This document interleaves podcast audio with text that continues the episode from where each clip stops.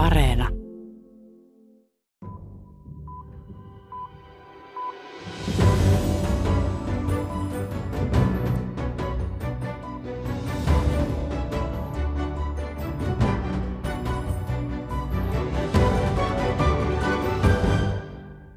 EU lupaili jo lähes 20 vuotta sitten Länsi-Balkanin maille tulevaisuutta EUn jäseninä. Ovet unioniin ovat kuitenkin pysyneet korkeintaan puoliksi auki.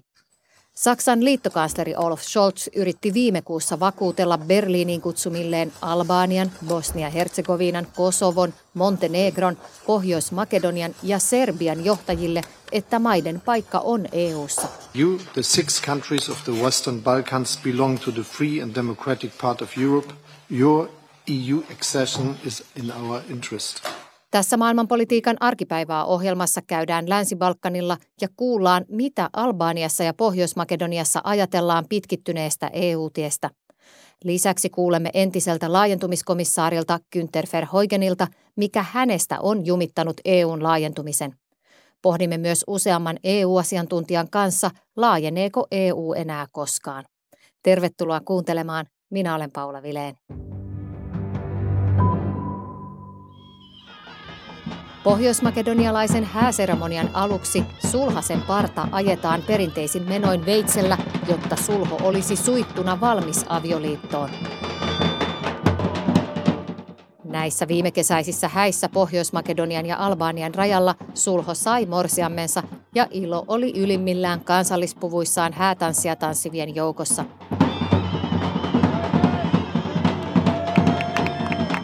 Sen sijaan liittoon EUn kanssa Pohjois-Makedonialla, kuten muillakin Länsi-Balkanin mailla, on tuntuvia vaikeuksia.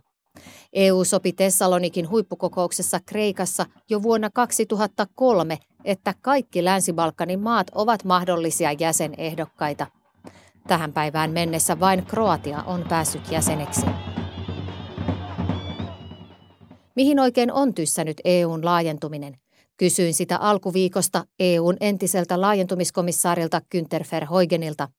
Hänen aikanaan EU koki historiansa tähän asti suurimman 10 maan laajentumisen vuonna 2004, kun joukosta entisiä Itäblokin maita tuli EU-jäseniä, muun muassa Baltian maista, Puolasta ja Unkarista. Verheugen harmittelee, että EU on menettänyt liikevoiman sekä laajentumisen että yhdentymisen syventämisen suhteen. We have lost the momentum. Not only of national policy, we have lost the momentum of policy of integration as a whole. Verheugenin mukaan vuodesta 2005 alkaen EU on mennyt kriisistä toiseen, eikä loppua ole näköpiirissä, ja näin ollen laajentuminen ei ole ollut korkealla asialistalla. Since the year 2005, when the EU crisis started, since then we are in a crisis mode, one crisis after another. No end is visible. On ollut eurokriisiä, finanssikriisiä, pakolaiskriisiä ja tuoreimpina Venäjän hyökättyä Ukrainaan Euroopan turvallisuusarkkitehtuurin romahtaminen ja sodan seurauksena Eurooppaan tullut energiakriisi. And as a result, enlargement is not very high on the agenda. Verheugen toteaa haastattelussani myös, että nyt jäsenmaiden poliitikoilta puuttuu poliittista tahtoa kertoa kansalaisille laajentumisen eduista. Tilanne oli Verheugenin mukaan toinen 2000-luvun alussa. Tuolloin poliitikoille oli selvää, että Itä-Euroopan nuorien demokratioiden paikka on EU:ssa ja niiden jäsenyys tärkeä koko Euroopan rauhalle. Politicians began to tell people why it is so important for us, why it is so important for peace in Europe and why it is so important for our economic future. And it worked, but... Nyt poliitikot ovat Verheugenin mielestä enemmän opportunistisia ja eivät haasta monessa EU-maassa lisääntynyttä EUn laajentumisen pelkoa ja epäilyä. People are afraid to accept new member states. People are afraid to accept foreigners. And politicians react. Politicians are always a little bit opportunistic. Entinen laajentumiskomissaari ei ole toiveikas, että Länsi-Balkanille laajentuminen edistyisi nopeasti. But I'm not very optimistic. Tosin Ukrainan sodan myötä laajentumisen vauhdittumiseen voi Verheugenin mukaan tulla uutta pontta, jos ymmärretään, että Euroopan yhdentyminen on ainoa ja paras tapa taata maan osan rauha ja vakaus. The war in Ukraine creates a new understanding, the understanding that European integration is the only and the best way to guarantee peace and stability for our continent. Verheugen muistuttaa haastatteluni lopuksi, että jos EU menettää kiinnostuksensa Länsi-Balkanista, alueelle syntyvään tyhjiöön löytyy muita innokkaita täyttäjiä. If we lose our interest in that part of Europe, others will come and take an interest. Entisen laajentumiskomissaarin Günter Verheugenin varoittamasta tyhjien täyttämisestä näkyy jo Länsi-Balkanilla merkkejä. Venäjä Serbiassa, mutta myös Kiina on jo alueella. Jani Parkkari matkusti Albaniaan ja Pohjois-Makedoniaan selvittämään, millaisessa todellisuudessa EUn ovella odotellaan.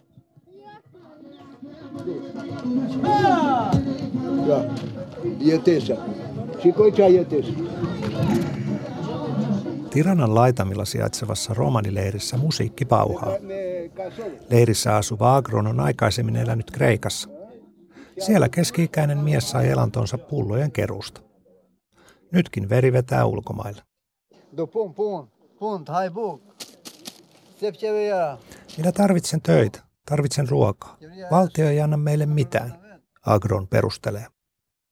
Hän on yksi totuus Balkanin länsirannikolla sijaitsevasta Albaniasta. Maassa on paljon köyhyyttä ja yhteiskunnan tarjoamat turvaverkot ovat liki olemattomat. Joka viides albanialainen elää Maailmanpankin määrittelemän köyhyysrajan alapuolella. Totta on sekin, että Albania on 2000-luvulla vaurastunut ja uudistunut. Parhaiten kehityksen näkee Tiranan keskustassa, jossa nousee vieri viereen hulppeita pilvenpiirtäjiä. Asunnoille on kysyntää, sillä Albanian talous on yli 5-kertaistunut parissa vuosikymmenessä.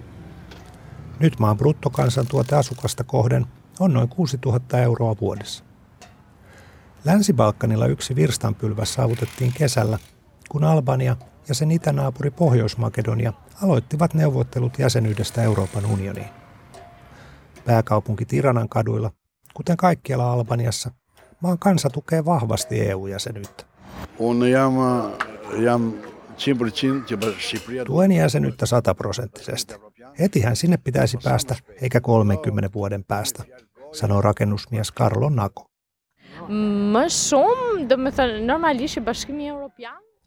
Unioni olisi meille hyväksi. Se on ollut pitkään unelma. Uskon, että jäsenyys parantaisi elämisen laatua täällä Albaniassa, tuumii puolestaan kotiäiti Anitsa Dotsa. Albaniassa yli 90% kansalaisista kannattaa maan liittymistä Euroopan unioniin.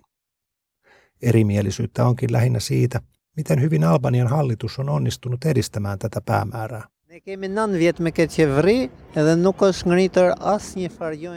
Emme ole täyttäneet kaikkia unionin ehtoja. Tämän hallituksen myötä me olemme menossa taaksepäin, emme eteenpäin, sanoo eläkepäiviä viettävä Jaho Muchachi. Kivenheiton päässä Tiranan keskusaukiolta sijaitsee Albanian pääministerin kanslia.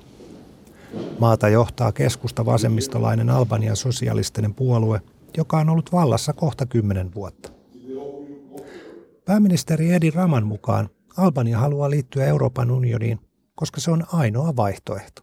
For Albania itself, being part of the European Union is being where we choose to be for the first time in our history.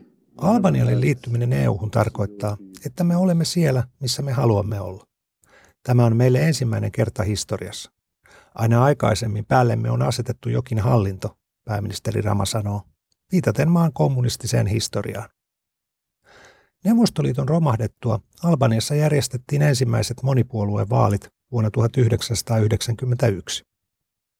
Pääministeri Raman puhuessa kotimaastaan vertailukohta onkin usein menneisyydessä, ei naapurimaissa tai vaikka tulevaisuudessa. And I think history matters. And history matters a lot in the relations between Albania and Russia, Albania and China. Historialla on paljon merkitystä, varsinkin kun puhutaan Albanian suhteista Venäjään ja Kiinaan. Meillä oli kommunismin barbaarisin versio. Me olimme Euroopan Pohjois-Korea, pääministeri Rama kertoo. Nyt suuntana on Eurooppa. Jos Albaniasta tulee jonain päivänä EUn jäsen, se tulee olemaan vuosikymmeniä unionissa nettosaajana. Pääministerin mukaan tasaisesti vauras Eurooppa on kuitenkin pitkällä tähtäimellä kaikkien etu. Tähän pääsemiseksi tarvitaan solidaarisuutta. Finland wanted Albania's support to enter NATO, something that was unimaginable not many years ago. Suomi halusi Albanian tuen päästäkseen NATOon. Tätä ei olisi voinut vielä vähän aikaa sitten kuvitellakaan. Meillä oli kunnia antaa Suomelle sen tarvitseva tuki, pääministeri Rama muistuttaa. Muutaman korttelin päässä pääministerin kansliasta sijaitsee EU-delegaation toimisto. Ei ole puhdas sattuma, että neuvottelut Albanian EU-jäsenyydestä käynnistyivät juuri tänä vuonna. Venäjän hyökättyä Ukrainaan EUn isoilla jäsenmailla on nyt halua vahvistaa unionia. EU-suurlähettiläs Christian Hohmann sanoo, että Albanian liittyminen unioniin olisi hyvin luonnollinen kehityskaari. It's also a country that is already surrounded by EU member states, so for me it's only natural that Albania now also joins the European Union. Albania on EU-jäsenmaiden ympäröimä, suurlähettiläs Hohmann muistuttaa. Kysymys siitä, mitä unioni konkreettisesti hyötyisi Albanian kaltaisesta jäsenmaasta, ei saa suurlähettilästä hämilleen. I would say we gain a lot because it's a country that's rich in history. I mean if you look back, Byzantine age. Minusta me hyötyisimme paljon. Albanialla on rikas historia Bysantista lähtien. Täältä löytyy kaupunkeja, joista voi löytää roomalaisia raunioita. Kyse on kulttuurista ja kielestä, suurlähettiläs maalailee. Hohmannin puheesta kuultaa EUn alkuperäinen ajatus. Unioni on pohjimmiltaan rauhanprojekti, vaihtoehto jatkuvalle taistelulle Euroopan herruudesta. Tässä viitekehyksessä maita ei punnita kylmällä, taloudellisen hyödyn tai sotilaallisen voimapolitiikan vaalla. Mutta puntariin EU-hun haluavat maat kyllä joutuvat. Päästäkseen jäseneksi valtion on täytettävä sekä taloudellisia että poliittisia ehtoja. Albanian suurin yksittäinen este on laajalle levinnyt korruptio. Rule of law is such a central element which then triggers also improvement in so many other areas. Oikeusvaltioperiaatteen noudattaminen on keskeinen elementti, sillä se heijastuu monille muillekin yhteiskunnan osa-alueille. Jos on luottamusta oikeusjärjestelmään, se houkuttelee esimerkiksi sijoittajia, suurlähettiläs Hohmann kuvailee Albanian haasteita. Jos EU on ainoa vaihtoehto Albanialle, tämä ei suinkaan tarkoita, etteikö muitakin vaihtoehtoja olisi Balkanilla kokeiltu. Albanian itänaapurissa Pohjois-Makedoniassa Kiinan vaikutuksen huomaa pian rajanylityksen jälkeen. Kisevon ja Ohridin kaupunkien välille rakentuva moottoritie on noin 600 miljoonan euron arvoinen jättiprojekti. Se on Kiinan rahoittama. Tie on vielä kesken, mutta sen arvioidaan valmistumaan lähivuosina. Valmis kiinalaisella rahalla rakennettu moottoritie löytyy lähempää pääkaupunki Skopjea. Keskellä päivää tiellä kulkee ihmeen vähän autoja. Tuntuu kuin liikennettä ei olisi juuri lainkaan. Kyse ei ole sattumasta, sanoo Kiinan Balkan-politiikan asiantuntija Anna Placeska ajatushautumo Estimasta. That was the logic behind the EU's reasoning as well, that the number of vehicles that would go along this route is not sufficient to have a highway. EU katsoi, että liikenteen määrä ei ollut riittävä moottoritien rakentamiseen. Hallitus kuitenkin halusi moottoritien, ja siksi he kääntyivät kiinalaisten puoleen, Placeska kertoo. Miksi Kiina sitten rahoittaa tällaisia hankkeita? Asiantuntijan mukaan kyse on poliittisen vaikutusvallan kasvattamisesta. Balkanilla Kiina ei kuitenkaan pyri estämään minkään maan liittymistä Euroopan unioniin.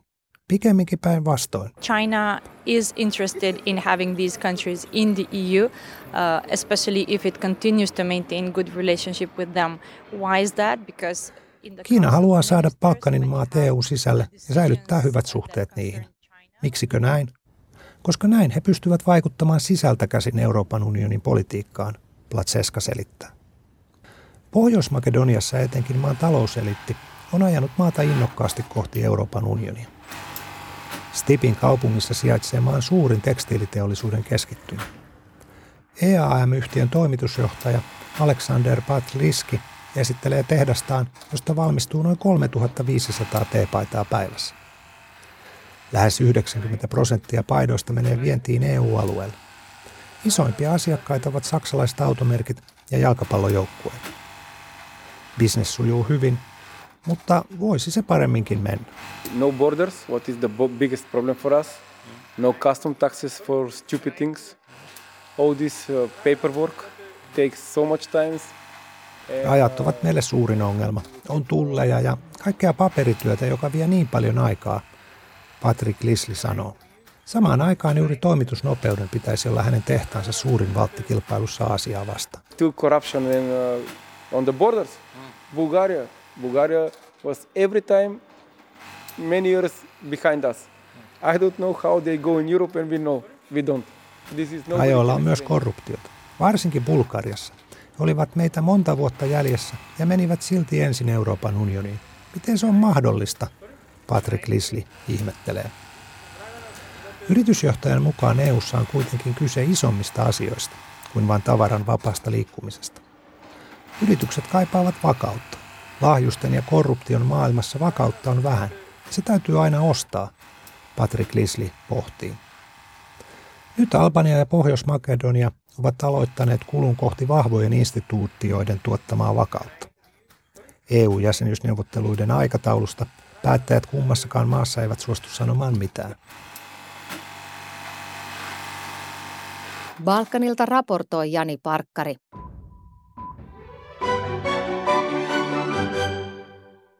Myös EU-asiantuntijoiden keskuudessa laajentumisen aikataulu on vaikea kysymys vastattavaksi. Kysyin alkuviikosta asiaa sekä Berliinistä että Brysselistä. Yes, my name is Marta Mucznik and I'm a policy analyst at the European Policy Center. So, Marta, how would you assess the prospect of EU's enlargement to Western Balkans?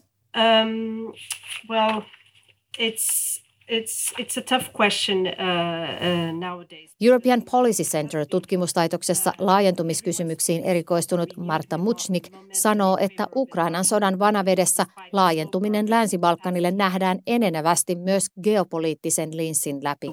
The war in Ukraine really provided a renewed momentum in favor of enlargement, and this could really represent an unprecedented opportunity to advance EU integration efforts in the Western Balkans as well. I think EU enlargement is increasingly viewed through geostrategic and geopolitical lenses as well. Mucznik pitää kuitenkin tärkeänä, että Venäjän hyökkäyssodan vauhdittamana EU-laajentumisessa ei luoda pikakaistaa tuoreimmille jäsenyyden havittelijoille, Ukrainalle, Georgialle tai Moldovalle ohi Länsi-Balkanin. If EU leaders are taking these decisions on geopolitical and geostrategic grounds, then the same fast track logic that was applied to Ukraine, Moldova and Georgia should be applied to the Western Balkans as well, because the Western Balkans really sit at the tip of the iceberg as well in this wider geopolitical confrontation. Mucznikin mukaan, jos geopoliittisin perustein päädytään pikaiseen jäsenyysprosessiin Ukrainan, Georgian ja Moldovan kanssa, samat periaatteet pitää ulottaa myös Länsi-Balkanin maihin, jotka ovat yhtä lailla geopoliittisen vastakkainasettelun keskellä.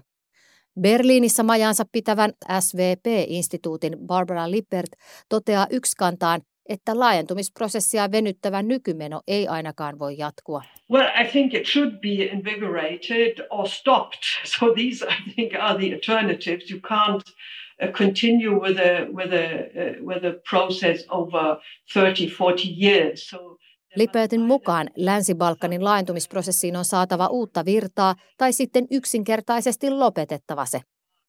Tutkijatohtori Lippert pitää EUn omaakin kykyä vastaanottaa uusia jäseniä tällä hetkellä hyvin rajallisena. Barbara Lippertin mukaan EUlta puuttuu institutionaalinen vahvuus 6 Länsi-Balkanin maan vastaanottamiseen. I think today the EU's capacity to take in new members is very limited. To my mind, the EU is not in a position, does not have the, so to speak, constitution and strength to take in, for example, the 6 West Balkan countries. Institutionaalisten ongelmien lisäksi Barbara Lippert näkee myös laadullisia ongelmia. It's not only the institutions, it is the capacity to make also in terms of quality legislation which could then be implemented Barbara Lippert epäilee, pystyisikö Balkanille laajentunut EU luomaan lainsäädäntöä, joka olisi kaikissa jäsenmaissa toteutettavissa. Saksan liittokansleri Olaf Scholz näyttää kuitenkin uskovan laajentuneenkin EUn toimintakykyyn. Scholz piti elokuussa EU-linjapuheen Prahassa. Siinä hän hahmotteli jopa 36 jäsenmaan EUta, jossa elää rauhassa yli 500 miljoonaa ihmistä.